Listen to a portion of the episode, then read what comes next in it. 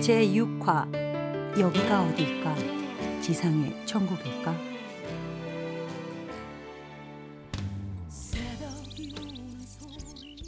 아이고야. 어? 여기가 어디지? 눈을 굴려 방 안을 본다. 도대체 이 소리는 뭐야? 이런 소리는 평생 처음 들어본다.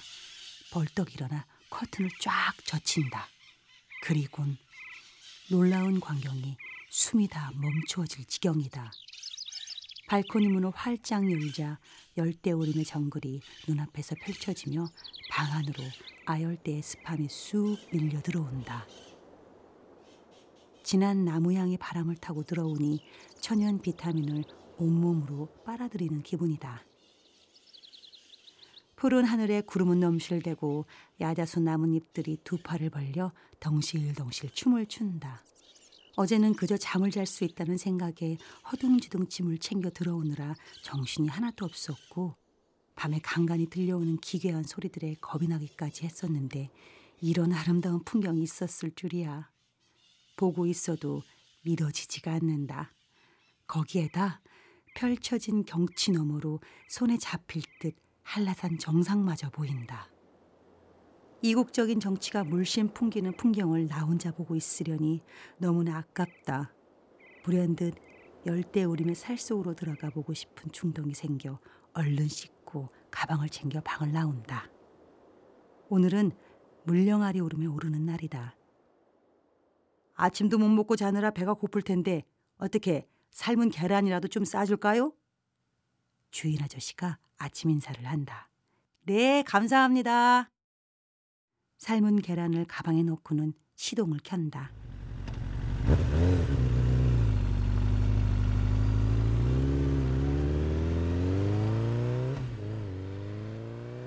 의기 초등학교 쪽으로 나와 1118 국도를 타고 몇 개의 골프장을 지나자 물령아리 오른 표지판이 나온다. 아침부터 등산을 하러 온 사람들로 산 입구는 벌써 만 원이다. 정상까지 얼마나 걸려요? 한 시간 조금 넘게 걸려요. 카메라 가방을 짊어지고 천천히 오른다. 계단이 무척 많다. 욕심을 부려 싸 가지고 온 사진 가방이 슬슬 짐이 되어 간다. 아휴, 뭔 습지가 산 꼭대기에 있냐. 그렇게 낑낑대며 오르다 보니 어느덧 물령아리 오름 정상이다. 산지 습지는 볼수록 신기하고 신비롭다. 이렇게 높은 곳에서 오랜 세월을 견디며 지금의 나와 만나고 있는 것이다.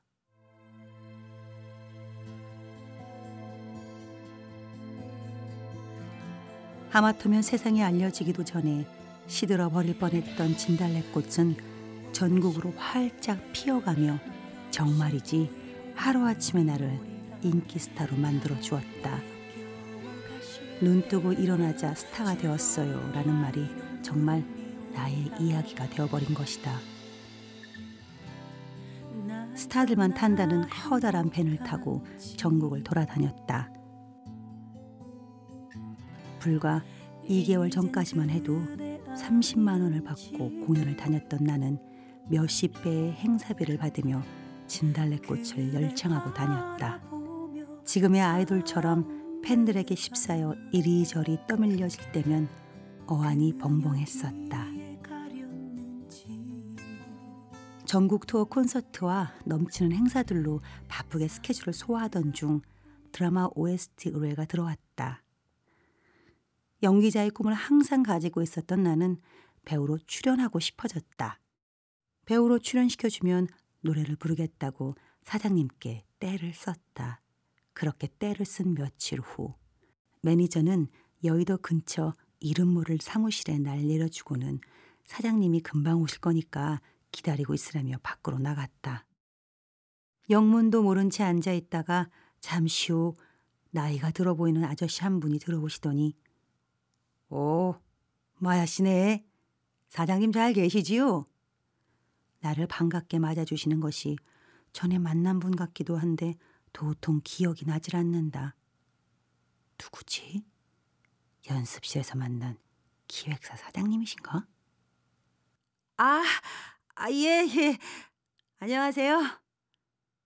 킥복싱하고 쿵푸를 했다면서요? 오토바이도 타고. 어? 어떻게 알았지? 네, 그런데 누구세요? 아, 아, 나는 드라마 제작하는 사람입니다. 며칠 전 연기를 하고 싶다고 사장님을 졸랐던 것이 퍼뜩 생각났다. 어, 안녕하세요. 나는 벌떡 일어나 90도로 인사를 했다. 요즘 많이 바쁘죠? 네, 조금 많이 바빠요. 그러면서 우리는 목욕탕에서 수다 떠는 동네 아줌마들처럼 즐거운 대화를 이어갔다. 운동은 왜 배운 거예요? 아, 제가요.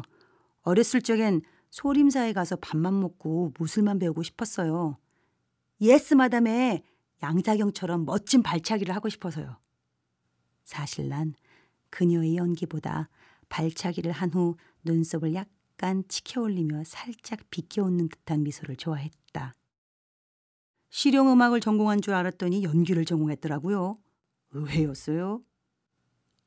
저 동랑연극제 나가서 연기상도 받고 학교 다닐 때는 주연은 제가 다 했었어요. 사실 주연은 딱 한 번 했었다. 드라마 연기는 학교에서 하던 연기와는 전혀 다른데 잘할 수 있을까요? 아유, 시켜만 줘보세요. 잘할 수 있어요. 지금 생각해보면 사전 인터뷰 자리에서 군복 바지에 민소매 차림으로 사내 아이처럼 덜렁거리며 열변을 토했던 것이다. 일반적으로 배우들이 감독이나 제작진과 인터뷰를 할 땐 나름 예쁘게 차려입고 깔끔한 모습으로 나타나는데 말이다. 그렇게 유쾌한 대화가 계속되다 제작사 사장님은 흐뭇한 미소를 지으시며 그 이야기를 나누다 보니까 마야 씨가 차승원 씨 동생 역할을 해도 재미있을 것 같다는 생각이 드네요. 하지만 몇 컷 안 나올 수도 있으니까 큰 기대는 하지 마세요.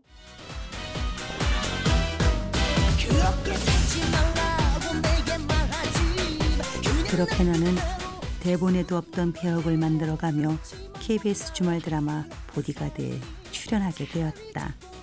첫 녹화 날 세트장에서 차승원 선배와 대본을 맞춰 보는데 선배의 자상한 배려로 나는 겁도 없이 첫 연기에 몰입해 갔다.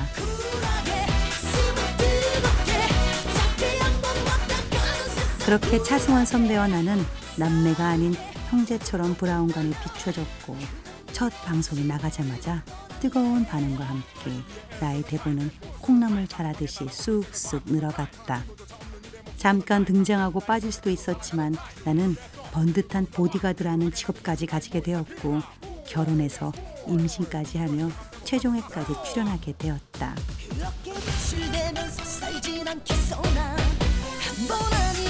거기에다 OST로 부른 쿨하게마저 대박을 치며 온 세상이 나를 위해 돌아가는 것처럼 보였다. 그것도 모자라 그의 나는 KBS 연기대상 신인상을 수상하게 되었고 자연스럽게 가수와 배우의 두 길을 가게 되었다. 드라마가 끝난 그해 9월 이후 진달래꽃의 인기와 더불어 보디가드의 인기가 더해지면서 나는 멈추지 않는 기관차처럼 끝도 없이 질주해 나아갔다.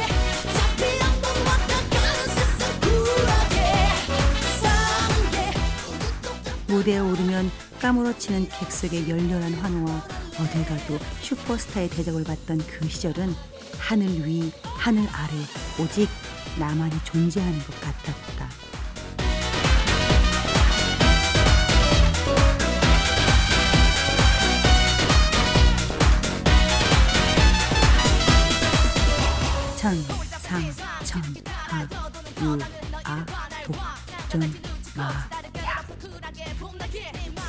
데뷔는 그렇게 아찔하고 화려하게 시작되었다.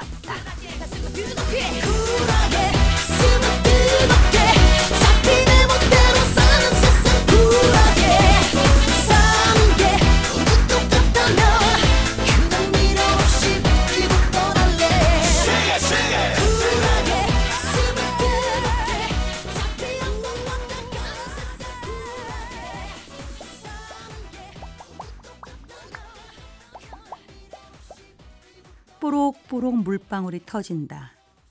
떼약볕에서 한참 동안 물령아리 오름 습지를 내려다본다.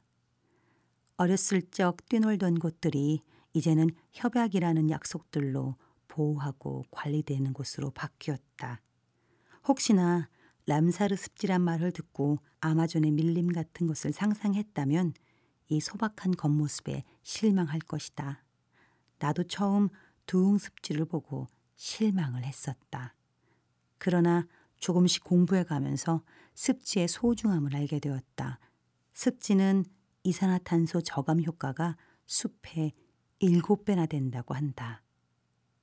습지가 계속해서 훼손된다면 어떻게 될까? 고스란히 우리의 고통으로 돌아오지 않을까? 교과서에 나오는 말 같지만 지금의 자연과 환경을 아끼고 아껴서 후세에 남겨줘야 한다. 정말로 이 문제는 먹고 사는 것만큼 중요한 일이다. 물령아리 오름에서 내려와 안내소로 가서 물을 마신다. 여기 습지는 보존이 잘 되어 있네요. 다른 곳은 안내소에 사람도 없던데. 아직 전국적으로 인력이 많이 부족해요. 제주도도 여건이 열악하기 마찬가지예요. 아, 그래서 직원 두 명과 마을 주민이 돌아가며 관리하고 있어요. 아, 네. 근데 내일 물장오리 오름을 가려 하는데 거기는 어때요? 어, 거긴 입상 금지예요. 훼손이 심각해서 오래전부터 출입을 막고 있어요. 허가받은 사람만 들어갈 수 있어요. 입산 금지라니 무척 아쉽다. 그렇게 물령아리 오름에서 내려온 후 어제 내 바이크에 숨을 끊어놓았던 섭지코지로 이동한다. 가는 도중 제주 민속 체험마을이 있어 잠시 들려본다. 여긴 실제로 마을 주민이 사는 곳이라 주민들이 돌아가며 마을을 소개하고 있다. 안내해 주시는 분 말씀이 돌하르방은 두 종류가 있고 오른손이 올라가 있으면 문관이고 왼손이 올라가 있으면 무관이란다. 아, 그랬구나. 부엌을 보여주시는데 아궁이가 없고 돌을 세워 솥이 올려져 있다. 그 이유는 외적의 침입이 잦아서 옮겨 다니느라 아궁이를 안 만들기 때문이란다. 언제라도 도망갈 수 있어야 했겠지. 물 깃는 항아리를 어깨에 매는 이유는 제주는 바람이 많이 불어서 육지처럼 항아리를 머리에 이고 다닐 수 없다고 말씀하신다. 돌담이 인상적이라니까 돌에도 암수가 있어서 암수를 맞춰 쌓으면 바람이 불어도 무너지지 않는다고 설명하신다. 참나. 돌들도 암수가 있다는데 나의 짝은 어디 있는 걸까? 안내를 해주시던 아주머니는 오미자 차까지 한 잔 내어주신다.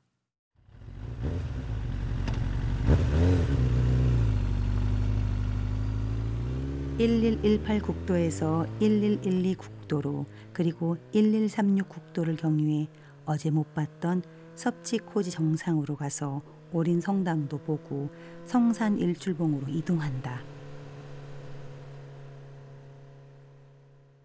우뚝 솟은 봉우리의 모습이 마치 성과 같다고 하여 성산이라는 이름이 붙었고 정상에서 바라본 일출은 영주 십경 중 으뜸으로 꼽혀 성산 일출봉이라고 불린다. 금세 어둠이 깔려버린다. 잠시 벤치에 앉아 아까 펜션 주인 아저씨가 싸주신 맥반석 계란을 까먹는다. 계란으로 허기가 채워지지 않아 근처 전복죽집으로 바이크를 옮긴다.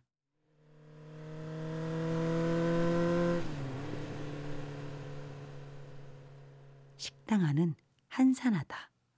전복죽 한 그릇 주세요. 헬멧을 의자 위로 올려놓는데 주인 아주머니 손녀딸인 듯한 꼬마 아이가 보고 있던 만화책을 덮고 내게로 온다. 남자예요, 여자예요? 이거 써봐도 돼요? 사진 찍어도 돼요? 끝없이 조잘되는 여자아이의 입이 종달새 새끼가 지적이듯 너무도 귀엽다. 꺼내어져 있는 내 사진기를 보고는 작고 귀여운 손가락을 카메라에 가져다 댄다. 사진 찍어줄까? 고사리 같은 손으로 V자를 그려 보인다. 한두 번 찍혀본 솜씨가 아니다. 주인 할머니께서 전복죽을 가지고 나오시면서 아유 언니 피곤하게 하지 마라. 귀여운 아이는 무한한지 할머니 다리 사이에 매달려 버린다. 태어나서 초등학교 1학년 때까지 할머니 품에서 자란 나는 언제 어디서라도 할머니들을 뵈면 가슴이 먹먹해진다. 식구들은 모두 서울 불광동에 살았었다. 나와 할머니 할아버지는 청주에서 따로 살고 있었고 두 분은 양계장을 하시느라 늘 바쁘셨다. 양계장이 제법 커서 일손을 돕는 인부 아저씨들이 꽤 많았고 아저씨들은 아침부터 일을 하다 힘이 들면 양계장 주위 나무 그늘 밑에서 쉬곤 하셨다. 그럴 때면 나는 밥 숟가락을 들고 나와 방금 동남아 순회 공연을 마치고 돌아온 인기 스타처럼 백설이 씨의 물 새우는 강원덕이라는 노래를 간드러지게 불렀었다.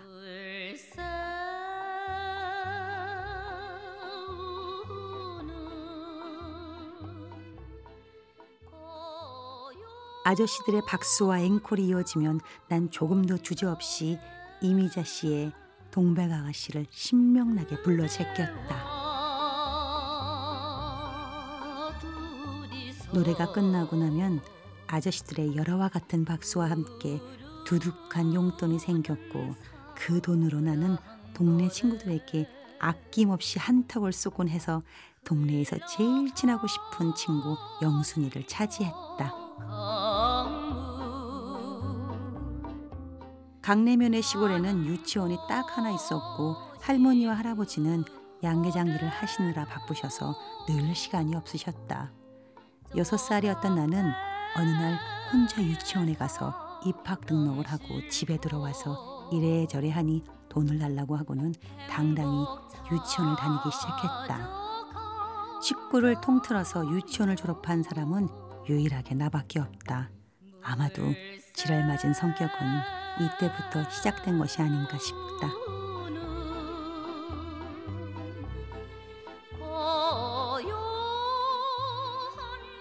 양계장이 산속에 있다 보니 동네 고양이들이 자꾸 병아리들을 물어가서 비닐하우스마다 개를 배치해 두었었는데 우리 집에선 투견 중에 가장 강한 도사견을 키웠었다. 녀석들은 강인한 턱으로 할머니가 던져주는 죽은 병아리들을 우적우적 씹어먹기도 하고 낯선 사람이 근처에 올라치면 물어 죽일 듯 찢어댔다. 하지만 나에게는 손 안에 들어오는 작은 강아지처럼 엉덩이를 뒤뚱뒤뚱거리고 꼬리를 흔들어대며 귀여움을 떨었다. 개를 워낙 좋아했던 나는 지붕도 없이 더위에 힘들어하는 도사견을 위해 할아버지께 개집을 지어달라고 졸라대서 우리 집의 도사견은 큼지막한 저택을 가지고 있었다. 가끔 난 그 집의 주인을 몰아내고 그 안에서 잠을 자곤 했다. 그 당시 시골 생활이라는 것이 아이들이 놀기엔 특별한 것이 없었다. 무료하고 심심해 하던 어느 날 나는 불장난을 시작했다. 닭을 키우는 비닐하우스 옆에 나뒹굴던 고무에 불을 붙이자 불똥이 갑자기 탁 하고 튀기면서 비닐하우스로 순식간에 번져버렸다. 깜짝 놀라 불을 끄려고 바닥에 깔려있는 쌀결을 던지자 불은 더 활활 번져 나갔다.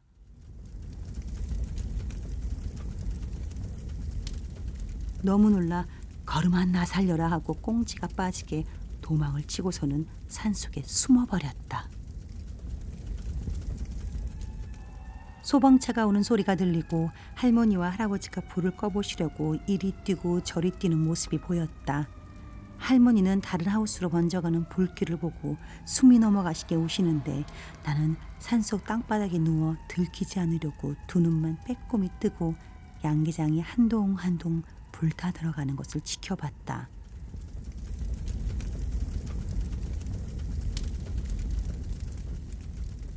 불길은 양계장 대부분을 태우고 나서야 꺼졌고 이번엔 내가 안 보인다며 날 찾느라 난리가 났다. 파출소 차도 오고 앞집 과수원집 사람들과 방앗갓집 아저씨, 정육점 아저씨와 아주머니, 동네 사람들 모두가 나와 영수가 영수가 하고 외치며 애타게 찾고 있었다. 어느덧 어둠이 깔리고 마을 사람들이 차츰 사라지자 산속에서 양계장으로 내려왔다. 밤새 나를 찾느라 온 동네가 난리가 났는데도 도사견을 몰아내고 태평스럽게 잠을 잤다. 그렇게 밤이 지나고 할머니께서 아침에 개밥을 주려고 나오셨다가 계집에서 세상 모르고 자고 있는 나를 발견하시고는 와락 껴안으시며 펑펑 우시던 기억이 난다. 결국 할아버지 할머니는 방화범이 나였다는 걸 끝까지 모른 채로 돌아가셨다. 그때 영숙이 나이 여섯 살에서 일곱 살 사이였다.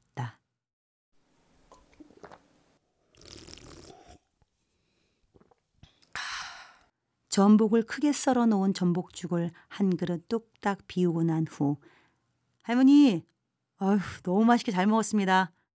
하곤 전복죽 값을 드리고 나오려는데 아이고 아이고 이거 돈을 더 냈네.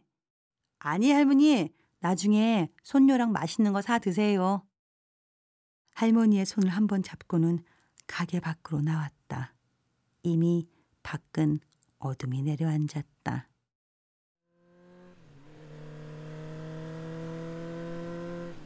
낮에 미리 예약해 두었던 하나 리조트로 향한다. 벌써 바이크의 계기판은 1000km의 숫자를 보인다.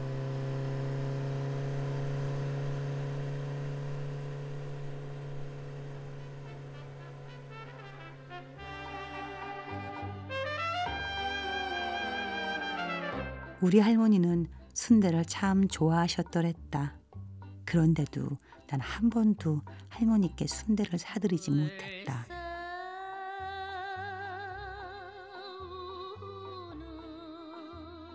지금 이 순간 할머니가 간절히 보고 싶다.